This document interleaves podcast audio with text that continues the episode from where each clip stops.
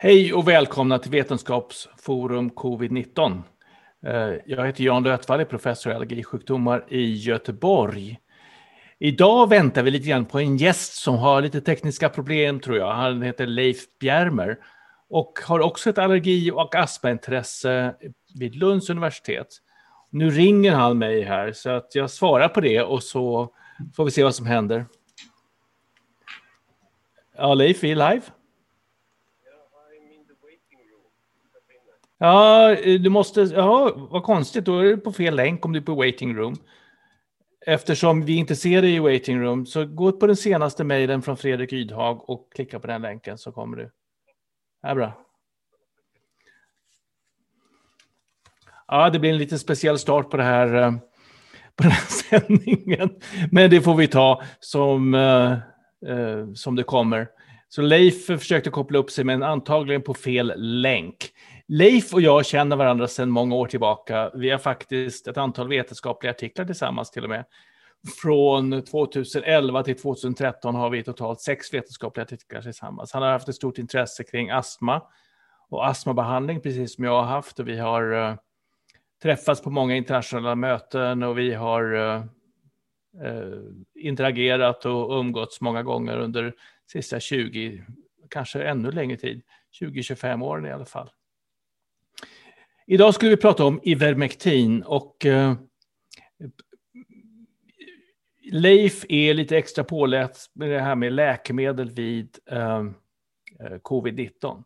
Vad som är viktigt att, att komma ihåg här, nu kommer Leif. Vad som är viktigt att komma ihåg här är att, att Ivermectin är ett djurläkemedel. Så det är inte någonting som är godkänt för svenska, för människor eh, mänsklig behandling. Hej Leif och välkommen, vi har precis börjat sända. Tänkte vi lika Jag har berättat för alla människor att du och jag har forskat, inte forskat ihop, men vi har vetenskapliga artiklar ihop. Och eh, sen över sen tio år tillbaka faktiskt. Hej Leif. Mm, hej. Var är du någonstans just nu? I Lund? I Skåne, i Hör. I Hör? Ja. På landet? Ja, precis. Det syns väl i bakgrunden. Ja, det är ett litet torpliknande byggnad där, så det ser, det ser fint ut. Ja. Uh, ja, vi beklagar som sagt för att det var lite problem i början. Leif hamnade nog på fel länk tror vi. Leif, berätta lite grann om dig själv. Du jobbar både i Norge och i Sverige just nu.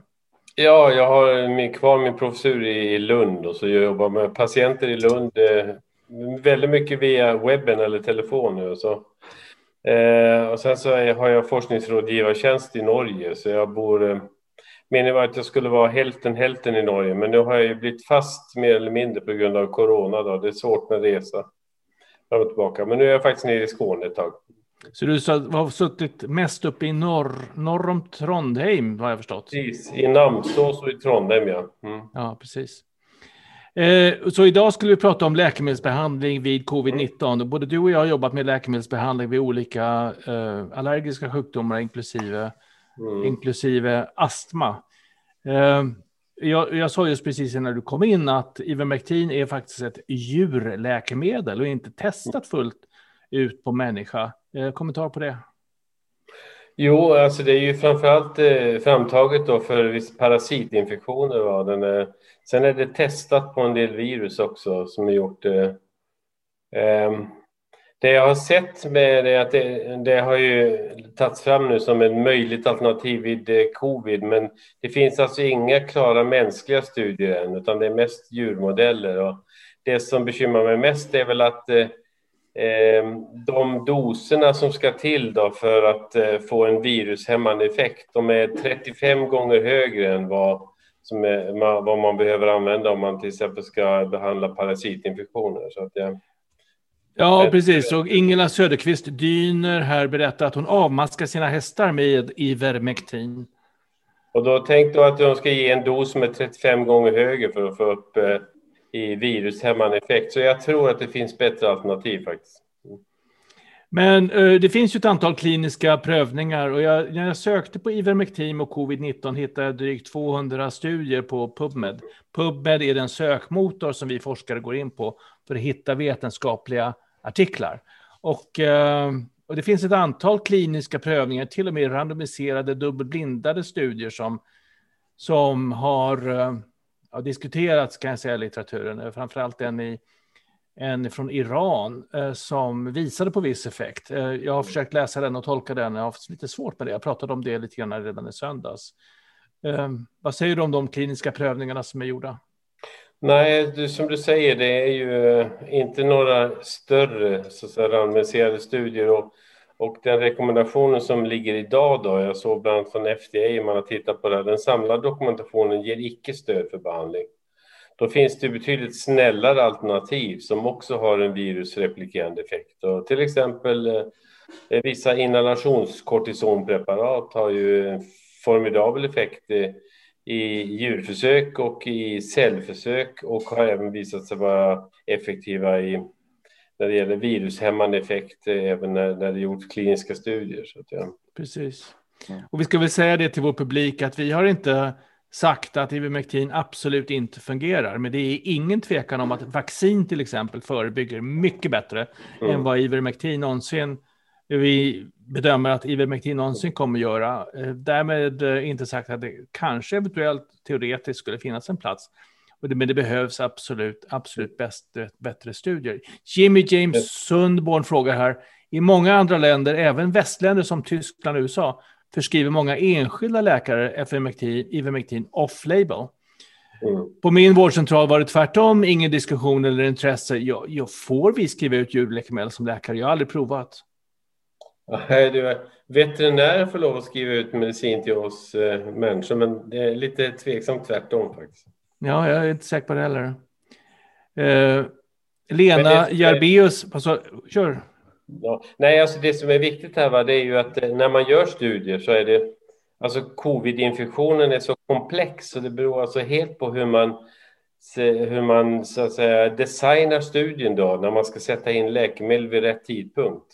Du har ju en tidpunkt där eh, viruset kommer in i kroppen och ska börja fastna på celler och ta sig in i de mänskliga cellerna. Och då har du eh, en sorts läkemedel. Va?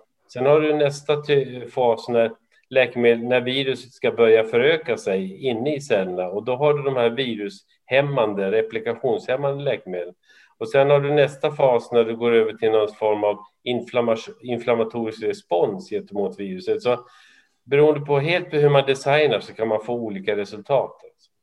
Ja, det är ju eh, väldigt klok kommentar där. Det finns ju till exempel läkemedel redan nu som stoppar upptaget av virus i cellen. De här dubbla monoklonala antikropparna som jag alltid glömmer vad de heter.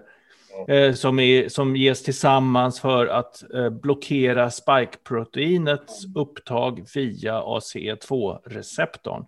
Och eh, det, är ju, det är ju faktiskt fantastiskt vad fort och effektivt de... Eh, det är egentligen ett, ska säga, ett, eh, ett uh, injicerat immunsystem som man får. Så det stoppar det första steget. Och sen har vi det här med virusreplikationen och det där läkemedel som Ivermectin teoretiskt skulle mm. kunna platsa. Uh, det var ju en annan läkemedel på gång, förlåt men nu kommer jag glömma vad den heter eh, som skulle stoppa eh, virusreplikationen intracellulärt. Men det gick ja. inte så bra. Nej, sen är, har vi ju ett läkemedel som klart visar och som även har visat i kliniska försök. Då, det är ju Remdesivir till exempel. Ja, Remdesivir, ja precis. Ja. precis. Remdes, som, som då hindrar just coronavirus från att föröka sig. Men återigen, det ska då ges i en väldigt tidig fas, så att säga i virusförökningsfasen. Och om man ger det senare, alltså när patienterna blir mer dåliga på grund av att de har kanske ett överaktivt immunförsvar som angriper kroppen, va? då har remdesivir ingen som helst effekt. Så det är jätteviktigt att man sätter det i olika faser. Ja, så remdesivir skulle egentligen ges ungefär som uh, uh, herpesmediciner väldigt tidigt mm. i förloppet, så första, första mm. symptom så att säga. Yeah. Och remdesivir är inte godkänt ännu vad jag vet för, eller det är kanske är godkänt för, mm. för emergency use som de mm. säger, men, mm. men uh, har ju framförallt testats på svårt sjuka individer och mm. då tycker du, säger du att det är för sent egentligen? Ja, det är egentligen för sent, ja. Så att, eh, och jag menar, det, det bästa är ju precis som du säger, va, att, att angripa så fort du har fått eh, viruset i kroppen och börjat få dem, eh, så att, säga, att du har det konfirmerat att du har virus som har satt fart. Så för att då förhindra spridning och förhindra förökning, då ska man sätta in mediciner. Jag hörde Tony Fauci, uh, han, uh, chefen för, uh, ja, jag har glömt vad organisationen ja. heter, men på NIH i alla fall. Ja. Och han sa det att om han eller någon släkting skulle få covid skulle, skulle han försöka få tag tidigt på det här, de här mm. antikropparna för mm. att stoppa den processen. Det har ju, sen, men antikropparna sen, du har ju eh, antikroppar som då eliminerar viruset och som du säger då förhindrar att viruset sätter sig på cellreceptorerna och det är ju en Precis. typ. Men sen har du de andra antikropparna då som eh, angriper de här cytokinerna som då skapar den här som vi kallar för cytokinstormen som är den som är farlig på sikt för att den kan då leda till att man blir väldigt sjuk och att man får multipel organsvikt och så vidare. Och där har vi ju två stycken terapier. Det är den ena som går mot en eh, anti-IL6, alltså interleukin 6. Och, och, så den andra då som går mot anti-interleukin 1. Och det har ju visat sig att där har man effekt om man sätter in det i just den fasen. Men, eh, alla de här läkemedlen de har alltså en marginell effekt. Vi pratar om kanske att man kan förhindra en 20 procent cirka av de som är svårt sjuka att dö eller att bli väldigt svårt sjuka. Så det, så det är liksom det är lite grann av det här många bäckar små, alltså lite här, lite där. Man får behandla i olika faser och det är väl det som har gjort nu att man har lyckats att bärga dem fler och fler så att den relativa dödligheten i sars-cov-2-viruset är ju trots allt eh, ganska låg om vi jämför med tidigare pandemier.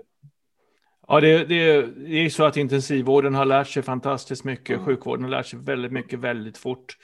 Jag, jag blir rörd när jag ser hur eh, otroligt engagerade vetenskapliga världen har varit under det sista året. Med mångt, långt över 100 000 artikel, artiklar inom området publicerade. Väldigt mycket skräp, väldigt mm. mycket ointressant.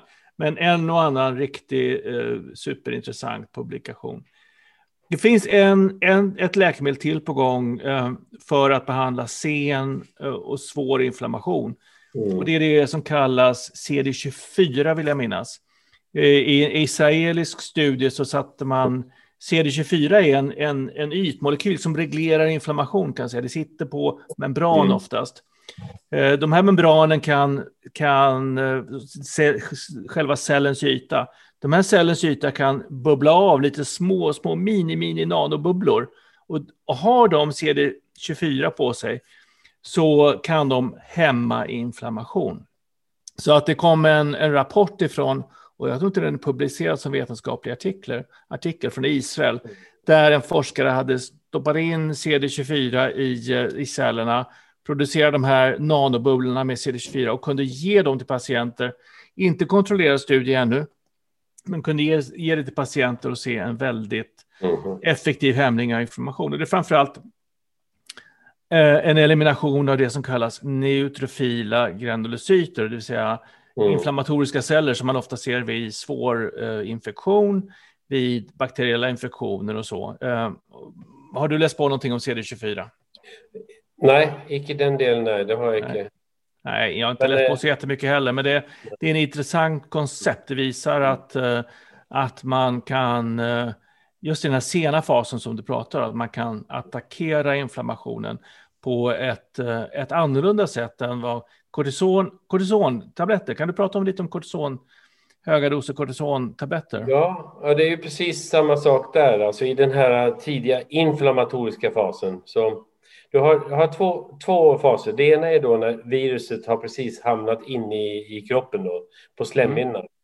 Då kan du använda det av eh, vissa eh, lokala kortisonpreparat. Då. Det är, de som har visat sig vara mest effektiva det är bland annat Mometasol mm. och eh, Ciclesonid. Men även Budesonid har haft en viss effekt. Och så, då, då, behandlar man med lokala steroider och då kan man förhindra att eh, utveckling mot svårare sjukdom. Men sen har du nästa fas och det är när du har, när då kroppen har börjat reagera på viruset med en inflammatorisk respons. Som om den blir för kraftig så kan den bli skadlig för kroppen. Och då går man in med höga doser kortisontabletter eller eller sprutade, så att systemisk behandling. Och då kan man också så att säga, förhindra att det, att det går för illa. Men det är just i den fasen som man ska göra det.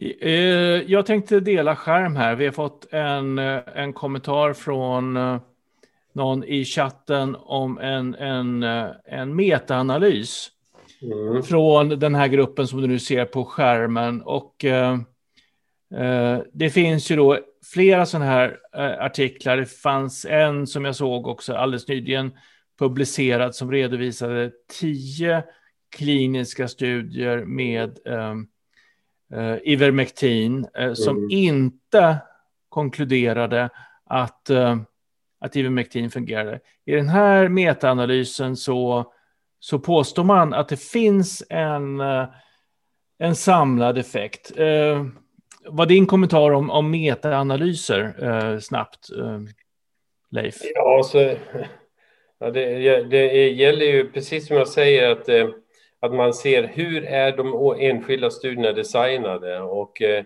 oftast ser man i metaanalys att det är någon studie som, eh, som visar då formidabel effekt. Och sen så prövar man att och se vad är det som gjorde att just den studien visar effekt. Och sen prövar, ser man om man hittar någon tillsvarande då. Och oftast så blir det väldigt sprikande resultat, så man ska ta metaanalyserna med en nypa salt. Ja, alltså det är väldigt många negativa studier kan jag säga som, som föreligger. Eh, och egentligen ingen riktigt bra vetenskaplig artikel. Här är en annan metaanalys som jag ska dela. dela eh, och, och, här kan, det här är lite lättare för oss forskare att tolka kanske än för än för uh, uh, lekmännen. Men, mm, mm. men här ser man då att det är, det är en studie som... Där, där, de här prickarna visar då genomsnittsvärdet av effekten av Ivermectin jämfört med kontrollgrupp. Och här ser ni, och, det, och i, i pricken på den här sidan av mittenlinjen, då är det positiv effekt för Ivermectin. Är det på den här sidan så är det en negativ effekt av Ivermectin. Vi har ingen studie som är, har visat negativ effekt av ivermectin. Och det, det, är, det är faktiskt ett positivt, eh, mm intressant fynd, för det, det är ofta så. Här ser vi en som inte har någon effekt, en annan som inte har en effekt, en som då har i genomsnitt en liten, liten effekt, men spridningen här, mm.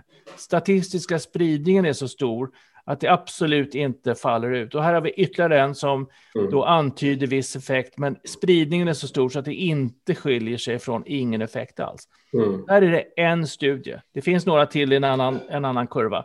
Men här är en studie som då redovisar en, en signifikant effekt mm. och som gör att det här driver. Fortfarande så är eh, genomsnittseffekten som jag då pekar på här med, med musen inte mm. signifikant skild från, från mitten.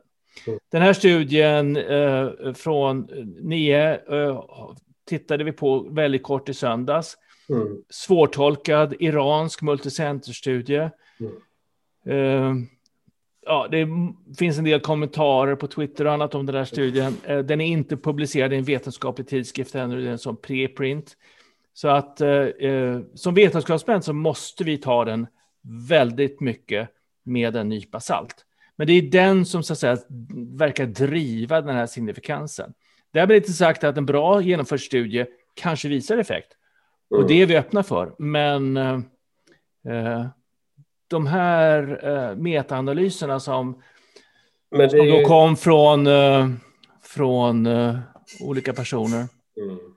Men det är just det här som är, som är så viktigt. Om vi tittar på hur man, när man tar fram läkemedel idag och vad myndigheterna ja. kräver, så, gör man, så ska man göra två identiska studier. Alltså med ja, identisk design. Och, och, när både studie 1 och studie 2 visar på signifikant positiv effekt, då kan man gå vidare och registrera. Och det, så, så, att eh, det här är ju, räcker ju inte att man har visat i en studie, för då behöver man verkligen gå in och se vad är det de har gjort där som inte andra har gjort.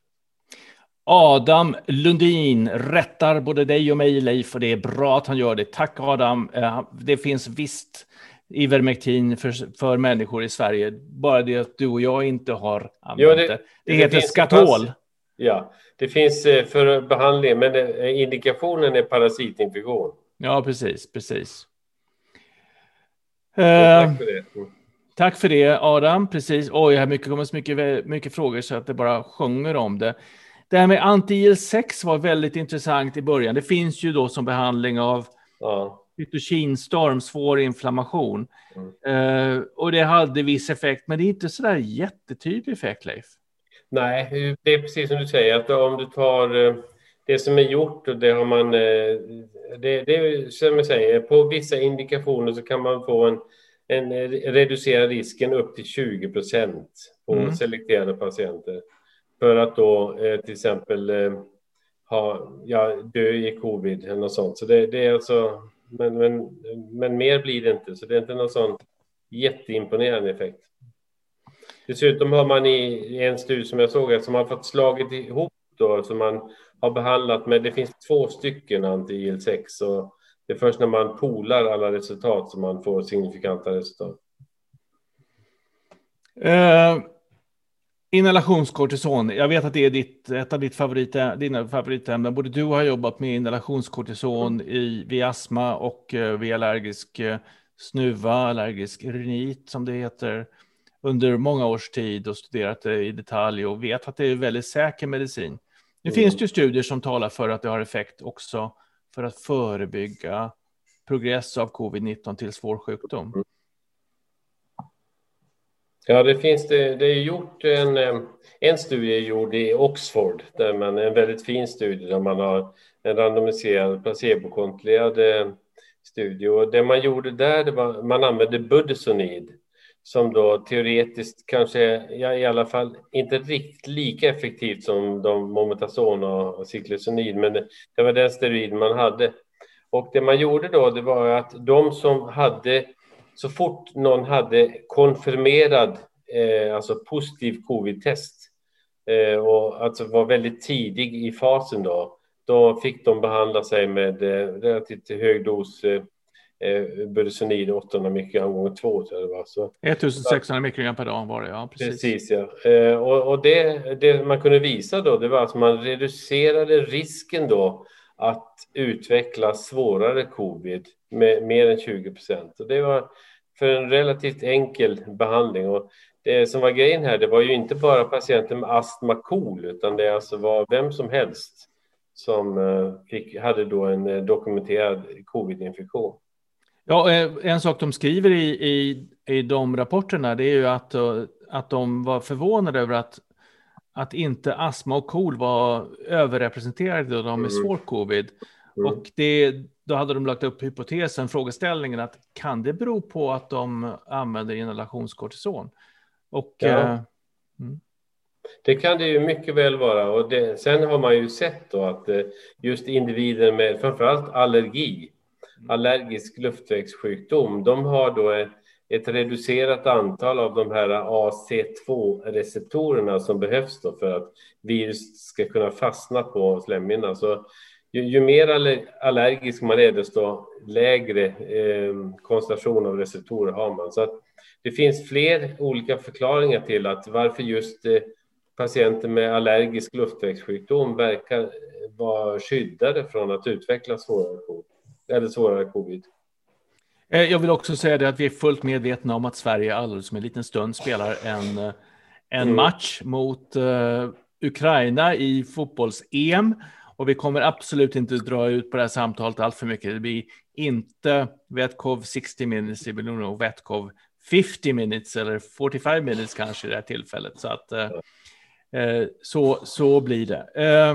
Interferonbehandling vid covid, det är ju någonting som Anders Wahlner har pratat sig varm kring och det finns ju teoretiska möjligheter, men jag har inte sett någon klinisk studie som visar att eh, uh, interferoner hjälper. Nu får vi säkert eh, uh, en, en länk snart från våra medlemmar.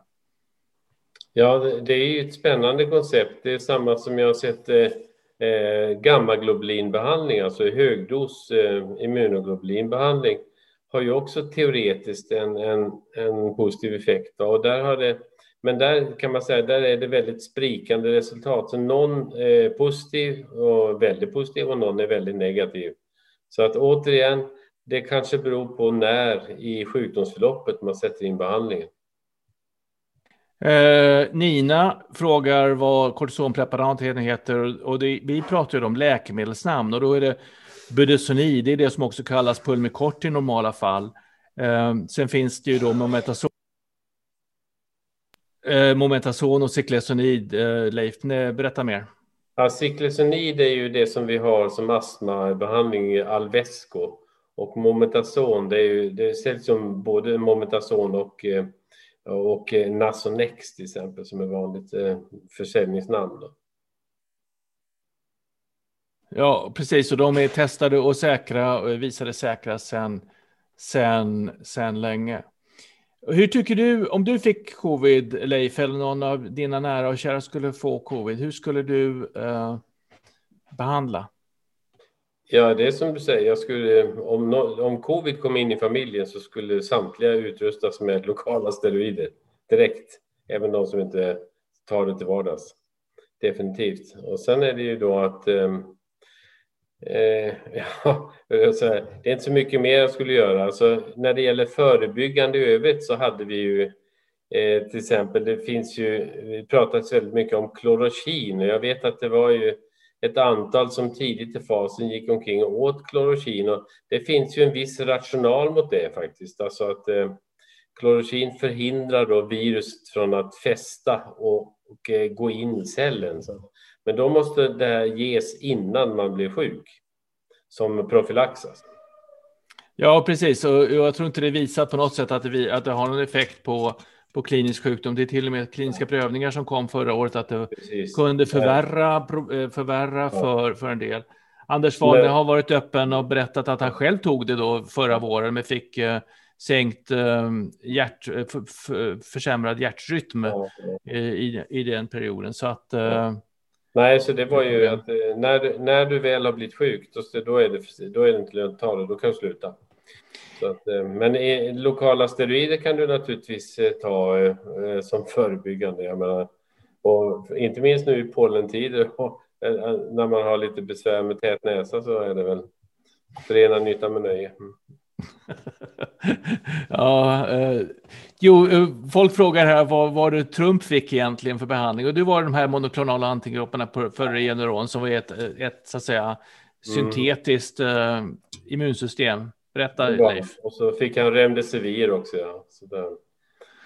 Och, alltså, du och jag, du och jag är, är lite... Li, ja, han fick Remdesivir också förstås. Men det var, han sa själv att det var de här sprutan som var magisk för att det bara försvann med en gång. Och det är inte konstigt för viruset stoppar att föröka sig i kroppen. Lokala steroider frågar folk på det. Vi måste prata eh, prata språk som folk förstår. Ja, Det är lite nördiga du och jag, går in i medicinsnacket. okay, så att, berätta lite vad lokala steroider är, Leif. Lo lokala steroider, det betyder det, sådan kortison som applicerar lokalt. Det vill säga i form av spray eller i form av pulver. Ja, det kan vara så. Lokal, lokal kortisonbehandling på huden, ja. Så det är allt som inte är tabletter eller sprutor kan man säga. Då. Ja, och, och, det här finns ju nu för allergiska besvär, till exempel mm. nässpray ö, som du kan köpa själv Precis. som allergiker på apoteket. Så det är, och det är utan tvekan det mest effektiva mot uh, allergiska, uh, allergisk snuva som jag kallar det lite, lite, lite slarvigt kanske. Många tycker att jag ska kalla det rinit, men mm. allmänheten vet mer, mer, mer, mer vad allergisk snuva är. Så det, ja. eh, har ni allergisk snuva så kan ni mycket väl ta de här lokala kortisonerna. Så har man då astmabehandling lokalt. Då inhalerar man via munnen, då, suger in och då mm. hamnar du lokalt i lungan. Och det vet vi är mycket mer effektivt och säkrare än att ta samma medicin i tablettform till exempel. Mm. Så mm. tar man det i tablettform så får man ta väldigt höga doser kortison för att få samma effekt. Eh, så att den lokala behandlingen eh, minskar riskerna, minskar problemen med, med behandlingen. Uh, är Nasonex receptfritt? Det minns inte jag om det, Jo, det går att köpa receptfritt också. Ja. Mm. ja. Mm. Nasonex är ett exempel, men det går ju inte andas in i lungan via näsan. Näsan är ett extremt effektivt filter av partiklar, så det, allting fångas där. Precis som viruset fångas i näsan så fångas eh, spray sprayaerosolen som det heter, eh, även i, i näsan. De här eh, formen som finns inne i näsan gör att det blir turbulens och att, det, mm. att partiklar fångas, fångar i håren. Så att eh, man får inte ner i lungorna för att man sprayar ner i näs, in i näsan. Mm. Men det är ju en viktig funktion av näsan att vara som ett effektivt filter både föroreningar och mikrober och virus. Eh, Sina Söderberg eh, ställer en ganska avancerad fråga som du kanske kan svara bättre på än jag, för du är lungläkare också. Om man har alfa-1 antitrypsinbrist, är det farlig kombo med covid?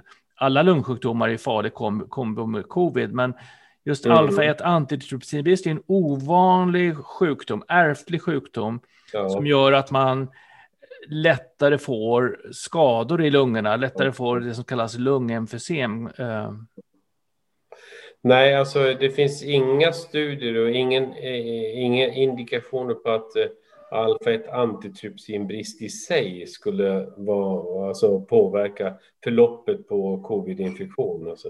Utan det är ju i så fall om, om du har ett väldigt avancerad lungsjukdom, alltså med eh, väldigt avancerat emfysem och i och med det då har mindre marginaler för att klara av om du till exempel skulle få en covid-lunginflammation. Då, så att, eh, mm. Men eh, alfa-1 antitrypsin i sig har icke visat sig vara någon riskfaktor.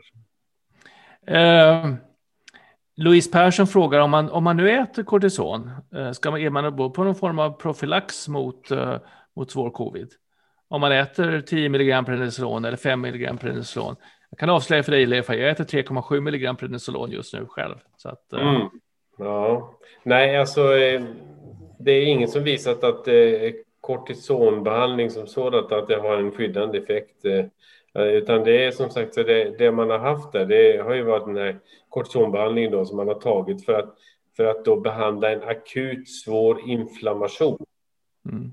Eh, men det här med att som man tar för att reglera en, en, eh, en låggradig inflammation, det har, tror jag inte har någon betydelse. Eh, så kommer en fråga här från Nina Nina om Colzyme, det vill säga, jag tror det är torsktrypsin. Det vill säga ett enzym som bryter ner små protein, proteiner, äggviteämnen på viruset, tror man. Kan det hjälpa? Det är visat att det här Colzyme, eller torsk eh, kan, kan minska infektiviteten av det här viruset i eh, in vitro, det vill säga i provrör. Mm. Men det finns ju absolut inga kliniska studier som visar någon effekt, vad jag har sett. Alltså det är ju återigen eh, det här med att man, man ska vara väldigt tidig. Tänk att man tänker sig att man skulle kunna då eh, bryta ner några av de här spike-proteinstrukturer och att man skulle då få i och med det så att säga interferera negativt med den här kopplingen mellan virus och, och slemhinnor. Men som sagt, det är ju bara Alltså I cellförsök så kan man ju visa det mesta va? och det gäller sen visa att eh, det fungerar i, i verkligheten. Dessutom så måste man då använda sig av det här förebyggande så att säga, för att, i, i preinfektionsfas. Carolina Lihed eh, förklarar lite grann här för, för våra vänner att lokal behandling med till exempel Symbicort som då är kortison och en bronklindrande medicin Mm. Eh, i må, må, något som många eh, står på hela tiden. Eh, och hon berättar att hon under kort tid åt prednisolon, cirka tre veckor med upp och nedtrappning. Hon mm. svullnade upp som en fotboll i ansiktet. Mm. Jag var på 30 milligram förra året och då gjorde jag det med, kan jag säga. Mm. Det, man, man blir lite rundare och det, det, det är ju någonting man vill undvika. Man får också mm. ökad risk för skelettskörhet om man äter kortison som man försöka förebygga den skelettskörheten med eh, skelettstärkande mediciner på olika sätt. Så att eh, eh det är väldigt viktigt. Um, några mer behandlingar, så kortison skulle du ge familjen. Uh, jag skulle sätta på, skulle du sätta på munskydd på de som är sjuka eller, eller allihopa i huset? Ja, det är ju spännande. Framförallt eh, nu, nu vet jag inte, det beror man skulle säga man skulle typa virusinfektion och så vidare. Men det har ju visat sig tidigare då att eh, eh den initiala covid-infektionen var inte så där jätte eh, smittsam. Eh, till och med, alltså det fanns både kontakt och aerosolsmitta, men det var alltså familjemedlemmar kunde då gå och var helt, inte bli smittade medan det var någon som blev smittad. Sen har det ju blivit mer och mer smittsamt eh, med deltavarianten till exempel, så kanske det är svårt att undvika att alla blir det. Men det första man gör det är ju även i hushållet att man prövar att isolera den som är sjuk. Och sen att de andra skyddar sig så gott det går. Och då är det alltså eh, separata saker, alltså undvik kontaktsmitta och så munskydd. Varför inte? Eh, men att försöka liksom att separera sig från varandra. Jag har två åtgärder till som jag skulle föreslå. Det ena är eh, självklart separat toalett för den personen som har sjukdomen. Eh, vädra. Mm. Vädra, vädra, vädra. Eh, och när man inte kan vädra eh, så finns det åtminstone teoretiska möjligheter att luftfuktare skulle minska mängden aerosol i luften. Nu på sommaren så har vi väldigt fuktig luft även inomhus. Och då vet vi att den här spridningen av luftburna virus är mycket lägre. Det är väl beskrivet i litteraturen sedan långt före covid-19. Mm. Och eh, det skulle jag kanske överväga att... Eh, eh, och Wendy Boyd Isaksson frågar om man sprutar Nasonexen in i munnen, kommer den då ner i lungorna istället? Och svaret på den frågan är ju faktiskt nej, för att dropparna är för stora, eller hur? Det är inte riktiga aerosoler. Nej, det är eh, inte riktiga aerosoler. Nej. Men däremot att... är det faktiskt visat att man med eh, eh till exempel Pulmicort-spray, det visade ju sig en, en, en läkare i, i Danmark att om man tog och drog den genom näsan så fick man ner en viss mängd och man hade då en, en väldigt fin aerosol som man först hade genom en spacer, alltså en sån här glasbubbla. Då kunde mm. man faktiskt få effekt även i lungorna om man drog det genom näsan. Det finns Men, ju Rhinocort Turbohaler, det vill säga ja, eh, AstraZenecas och, och, och, jag har sett eh, studier där man ser att en viss mängd hamnar i lungan, men det kanske är någonstans nu gissar jag lite grann, men 5 procent, inte mer. Ja. Medan man om man andas in genom munnen så får man ner ner 30 procent ungefär. Ja. Uh, resten hamnar i munnen och man sköljer bort ur munnen, kanske borstar tänderna, sväljer det. Och det intressanta med de här medicinerna är att det man sväljer, det går inte ut i kroppen utan det bryts ner i tarm och lever innan det kommer ut i kroppen. Så att man får inte de där biverkningarna man skulle få, få annars. Sen är det också att om man behandlar näsan så blir eh, astman också automatiskt bättre kontrollerad. Så oavsett om det kommer ner något eller ej. Så det, och sen det andra är också att eh, eh, om man ser var är det viruset fäster då när det ska skapa sjukdom så är det faktiskt ända längst ute i lungblåsorna. Och för att komma dit så måste man ha små partiklar och eh, inhalationsspray och inte genom näsan så att säga. För det blir ja, inte nässpray in i munnen, det, det, Nej, det bara det hamnar i svalget. Ja. Eh, det är vår, vår bedömning. Um, Eh, det, det, om du fick en patient, Leif, som säger Leif, jag vill ha Ivermectin för att förebygga covid. Vad skulle du säga då?